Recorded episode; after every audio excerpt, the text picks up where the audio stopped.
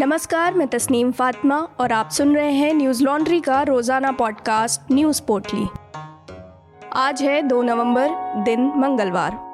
महाराष्ट्र के पूर्व गृह मंत्री अनिल देशमुख को मनी लॉन्ड्रिंग मामले में प्रवर्तन निदेशालय ने 12 घंटे से अधिक की पूछताछ के बाद गिरफ़्तार कर लिया है। देशमुख ने इस साल की शुरुआत में अपने खिलाफ रिश्वतखोरी के आरोपों को लेकर विवाद के बीच अपने पद से इस्तीफा दे दिया था। शुक्रवार को बॉम्बे हाईकोर्ट ने उन्हें राहत देने से इनकार कर दिया। उन्होंने जाँच एजेंसी के सम्मन को रद्द करने की अपील की थी। सोमवार को जारी किए गए एक वीडियो बयान में देशमुख ने कहा कि मेरे खिलाफ सभी आरोप झूठे हैं। वहीं केंद्रीय जाँच एजेंसी ने महाराष्ट्र पुलिस प्रतिष्ठान में 100 करोड़ रुपए की कथित रिश्वत एवं वसूली मामले में की जा रही आपराधिक जाँच के संबंध में धन शोधन रोकथाम कानून के तहत देशमुख के बयान दर्ज किए। ईडी के ज्वाइंट कमिश्नर सत्यव्रत कुमार कुछ अन्य अधिकारियों के साथ रात 9 बजे एजेंसी के कार्यालय गए थे। इससे पहले ईडी द्वारा पाँच बार समन जारी किए जाने के बावजूद देशमुख पेश नहीं हुए। देशमुख पर मुंबई के पूर्व पुलिस कमिश्नर परमबीर सिंह ने भ्रष्टाचार और जबरन वसूली का आरोप लगाया था।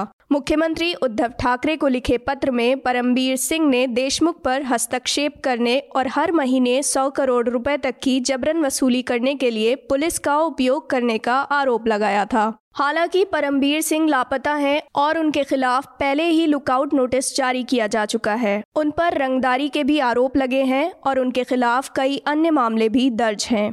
वहीं दूसरी ओर लंबे समय से आयकर विभाग के निशाने पर चल रहे महाराष्ट्र के उप मुख्यमंत्री अजित पवार पर कार्रवाई शुरू हो गई है। आयकर विभाग की ओर से पवार से जुड़ी पाँच संपत्तियों को जब्त कर लिया गया है। इन संपत्तियों की कीमत एक हज़ार करोड़ से ज़्यादा की अनुमानित है।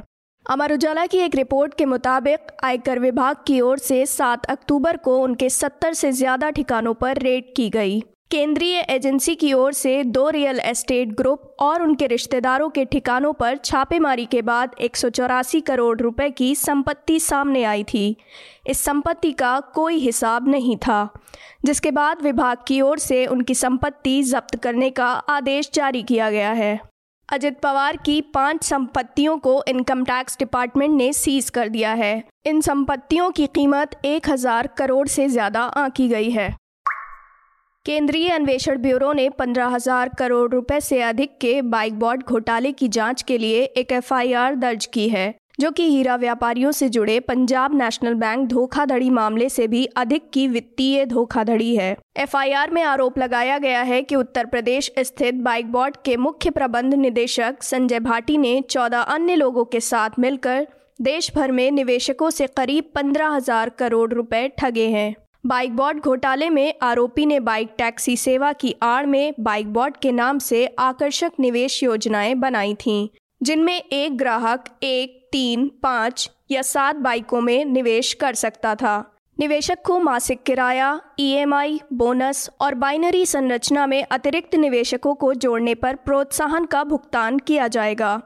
एनडीटीवी की एक रिपोर्ट के मुताबिक कंपनी ने कथित तौर पर विभिन्न शहरों में फ्रेंचाइजी आवंटित की। लेकिन इन शहरों में बाइक और टैक्सियों का संचालन मुश्किल से होता था। अगस्त 2017 में योजनाएँ शुरू की गईं और निवेशकों, ग्राहकों से भुगतान लिया गया। नवंबर 2018 में कंपनी ने ई बाइक के लिए इसी तरह की योजनाएँ जारी की, जिसमें कहा गया था कि पेट्रोल, बाइक पंजीकरण और संचालन के मुद्दों का सामना कर रही थी। ई बाइक की सदस्यता राशि नियमित पेट्रोल बाइक के लिए निवेश राशि से लगभग दो गुनी थी। एनडीटीवी के मुताबिक निवेशकों की शिकायतें नोएडा प्रशासन के साथ साथ पुलिस अधिकारियों के संज्ञान में थीं, लेकिन उन्होंने कोई कार्रवाई नहीं की। इसके उलट एसएसपी और एसपी क्राइम ने शिकायतकर्ताओं पर अपनी शिकायतें वापस लेने का दबाव डाला। एफआईआर में आरोप लगाया गया है कि संजय भाटी और उनके साथियों ने एक सुनियोजित साजिश के तहत निवेशकों को ठगा है और कारोबार के नाम पर देश भर से कम से कम पंद्रह हज़ार करोड़ रुपए जुटाए हैं। इससे पहले प्रवर्तन निदेशालय ने गर्वित इनोवेटिव प्रमोटर्स के प्रमोटर संजय भाटी और अन्य के खिलाफ गौतम बुद्ध नगर के दादरी पुलिस स्टेशन में दर्ज विभिन्न एफआईआर के आधार पर बाइक बॉर्ड घोटाले में मनी लॉन्ड्रिंग की जाँच शुरू की थी। वित्तीय जाँच एजेंसी ने इस मामले में 216 करोड़ रुपए से अधिक की संपत्ति भी कुर्क की है। देश भर में कोरोना के नए मामलों में उतार चढ़ाव के बीच लगातार पाँचवें दिन कमी दर्ज की गई। स्वास्थ्य मंत्रालय के आंकड़ों के मुताबिक, पिछले 24 घंटे में कोरोना के दस हज़ार चार सौ तेईस नए मामले सामने आए, जो सोमवार की तुलना में सोलह दशमलव सात फ़ीसदी कम है, जबकि इस दौरान चार लोगों की मौत हो गई। वहीं बीते 24 घंटे में पंद्रह हज़ार इक्कीस लोग ठीक भी हुए, जिससे सक्रिय मामलों की संख्या घटकर एक लाख तिरपन हज़ार सात सौ छिहत्तर हो गई है, जो कि पिछले दो सौ उनसठ दिनों में सबसे कम है। इस दौरान सक्रिय मामलों में पाँच हज़ार इकतालीस की कमी दर्ज की गई है। देश भर में अब तक कुल तीन करोड़ छत्तीस लाख तिरासी हज़ार पाँच सौ इक्यासी लोग ठीक हो चुके हैं, जबकि चार लाख अट्ठावन हज़ार आठ सौ अस्सी लोगों की मौत हो चुकी है। तमिलनाडु में आठ महीने बाद कोरोना के दैनिक मामले एक हज़ार से कम सामने आए। बीते 24 घंटों में 990 नए केस दर्ज किए गए, जबकि 20 लोगों की मौत हो गई। इस दौरान ग्यारह संक्रमित ठीक भी हुए। दिल्ली में पिछले 24 घंटों में कोरोना के 18 नए केस दर्ज किए गए हैं, जबकि इस दौरान मौत का आंकड़ा शून्य रहा। ये लगातार दसवां दिन है जब दिल्ली में कोरोना से एक भी मौत नहीं हुई। वहीं सक्रिय मामलों की बात करें तो ये आंकड़ा 317 है। केंद्रीय स्वास्थ्य मंत्री मनसुख मांडविया ने कोरोना के खिलाफ लड़ाई को लेकर कहा कि भारत में टीकाकरण के लिए योग्य आबादी के 78 फ़ीसदी हिस्से को टीके की पहली खुराक, जबकि 38 फ़ीसदी को दोनों खुराकें दी जा चुकी हैं। गौरतलब है कि देश में कोरोना के खिलाफ टीकाकरण अभियान जारी है। बीते 24 घंटों में बावन लाख उनतालीस हज़ार चार सौ चवालीस डोज लगाई गई अब तक देश भर में एक अरब छः करोड़ पचासी लाख इकहत्तर हज़ार आठ सौ उन्यासी डोज वैक्सीन लगाई जा चुकी हैं। कोवैक्सीन टीके लेने वाले को ऑस्ट्रेलिया में यात्रा करने की अनुमति मिल गई है। यानी अब कोवैक्सीन लगवाने वाला कोई भी भारतीय वैक्सीनेशन सर्टिफिकेट लेकर ऑस्ट्रेलिया जा सकेगा। बता दें कि दुनिया भर में कोरोना के कारण जान गंवाने वालों की संख्या 50 लाख के पार पहुँच गई है, जिसमें अमेरिका में सबसे ज़्यादा सात लाख चालीस हज़ार लोगों की जाने गई हैं। देश के तेरह राज्यों और केंद्र शासित प्रदेश में तीन लोकसभा सीटों और उनतीस विधानसभा सीटों पर हुए उपचुनाव की मतगणना जारी है। इन सीटों पर 30 अक्टूबर को मतदान हुआ था। तीन लोकसभा सीटों, दादरा और नागर हवेली, हिमाचल प्रदेश की मंडी और मध्य प्रदेश की खंडवा सीट पर उपचुनाव हुए हैं। इन 29 विधानसभा सीटों में से बीजेपी के पास पहले करीब आधा दर्जन सीटें थीं। वहीं कांग्रेस के पास नौ और बाकी सीटें क्षेत्रीय दलों के पास थीं। जैसे जैसे 2022 के विधानसभा चुनाव नज़दीक आ रहे हैं, राजनीतिक सरगर्मियाँ बढ़ती जा रही हैं। आरोप, प्रत्यारोप और विवादित बयानों का सिलसिला शुरू हो चुका है। समाजवादी पार्टी के प्रमुख अखिलेश यादव ने हरदोई में एक जनसभा में जिन्ना को लेकर एक बयान दिया था, जिसके बाद से तमाम राजनीतिक दल उन पर हमलावर हैं। एएनआई ने यूपी के सीएम योगी आदित्यनाथ के हवाले से लिखा है, समाजवादी पार्टी प्रमुख ने रविवार को जिन्ना की तुलना सरदार वल्लभ भाई पटेल से की। यह शर्मनाक है, यह तालिबानी मानसिकता है जो बंटवारे में भरोसा रखती है।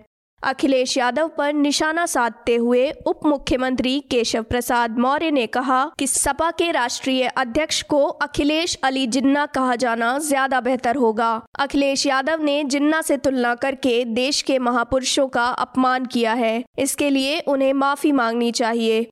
वहीं बसपा सुप्रीमो मायावती ने कहा कि सपा मुखिया द्वारा जिन्ना को लेकर हरदोई में दिया गया बयान व उसे लपक कर भाजपा की प्रतिक्रिया या इन दोनों पार्टियों की अंदरूनी मिलीभगत व इनकी सोची समझी रणनीति का हिस्सा है, ताकि यहाँ यूपी विधानसभा चुनाव में माहौल को किसी भी प्रकार से हिंदू मुस्लिम करके खराब किया जाए। एआईएमआईएम के अध्यक्ष असदुद्दीन ओवैसी ने भी इस टिप्पणी को लेकर अखिलेश यादव की आलोचना की है। उन्होंने कहा कि यदि अखिलेश को लगता है कि ऐसे बयान देकर वे खास लोगों के वर्ग को खुश कर सकते हैं तो मुझे लगता है कि वे गलत हैं। उन्हें अपने सलाहकार बदल लेने चाहिए। खुद को शिक्षित भी करना चाहिए और कुछ इतिहास पढ़ना चाहिए। वहीं सोमवार को ट्विटर पर जिन्ना प्रेमी अखिलेश ट्रेंड करता रहा। लोगों ने तरह तरह के ट्वीट किए। गौरतलब है कि सपा प्रमुख अखिलेश यादव ने रविवार को हरदोई की एक जनसभा में कहा था कि सरदार वल्लभ भाई पटेल, महात्मा गांधी, जवाहरलाल नेहरू और मोहम्मद अली जिन्ना ने एक ही संस्थान से पढ़ाई की और बैरिस्टर बने और उन्होंने आज़ादी दिलाई। उन्हें आज़ादी के लिए किसी भी तरीके से संघर्ष करना पड़ा होगा तो वे पीछे नहीं हटे। विदेश सचिव हर्षवर्धन श्रृंगला ने मंगलवार को कहा कि ब्रिटिश प्रधानमंत्री बोरिस जॉनसन ने भारत आने के लिए प्रधानमंत्री नरेंद्र मोदी का निमंत्रण स्वीकार कर लिया है। जैसे ही परिस्थितियाँ अनुकूल होंगी, बोरिस जॉनसन अपनी यात्रा की योजना बनाएँगे। प्रधानमंत्री मोदी ने सोमवार को कॉप 26 जलवायु शिखर सम्मेलन के मौके पर बोरिस जॉनसन को आमंत्रित किया। दोनों नेताओं ने हरित हाइड्रोजन, नवीकरणीय ऊर्जा प्रौद्योगिकी, अर्थव्यवस्था और रक्षा जैसे क्षेत्रों में द्विपक्षीय सहयोग बढ़ाने के तरीकों पर चर्चा की। बोरिस जॉनसन इस साल जनवरी में गणतंत्र दिवस परेड के मुख्य अतिथि के रूप में भारत आने वाले थे, लेकिन कोरोना महामारी की स्थिति के कारण उनकी यात्रा रद्द कर दी गई थी।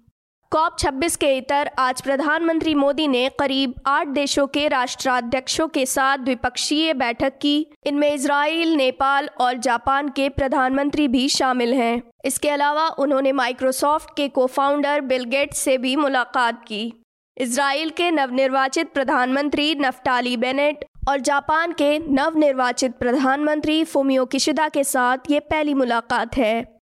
इसके बाद प्रधानमंत्री मोदी ने 26वीं क्लाइमेट चेंज कॉन्फ्रेंस में क्लीन टेक इनोवेशन डेवलपमेंट को लेकर चर्चा की। बता दें कि प्रधानमंत्री मोदी अपना दौरा समाप्त कर आज रात 10 बजे दिल्ली के लिए रवाना होंगे। न्यूज़ लॉन्ड्री की ओर से श्रोताओं के लिए एक ज़रूरी सूचना। दिवाली के शुभ अवसर पर न्यूज़ लॉन्ड्री अपने सब्सक्राइबर्स के लिए लेकर आया है news laundry gift hamper.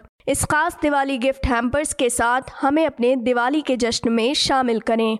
Diwali के इस स्पेशल ऑफ़र में तीन गिफ्ट हैम्पर्स शामिल हैं। चुने अपनी पसंद का हैम्पर और दिवाली के उपहार के रूप में अपने दोस्तों और रिश्तेदारों को भेंट करें।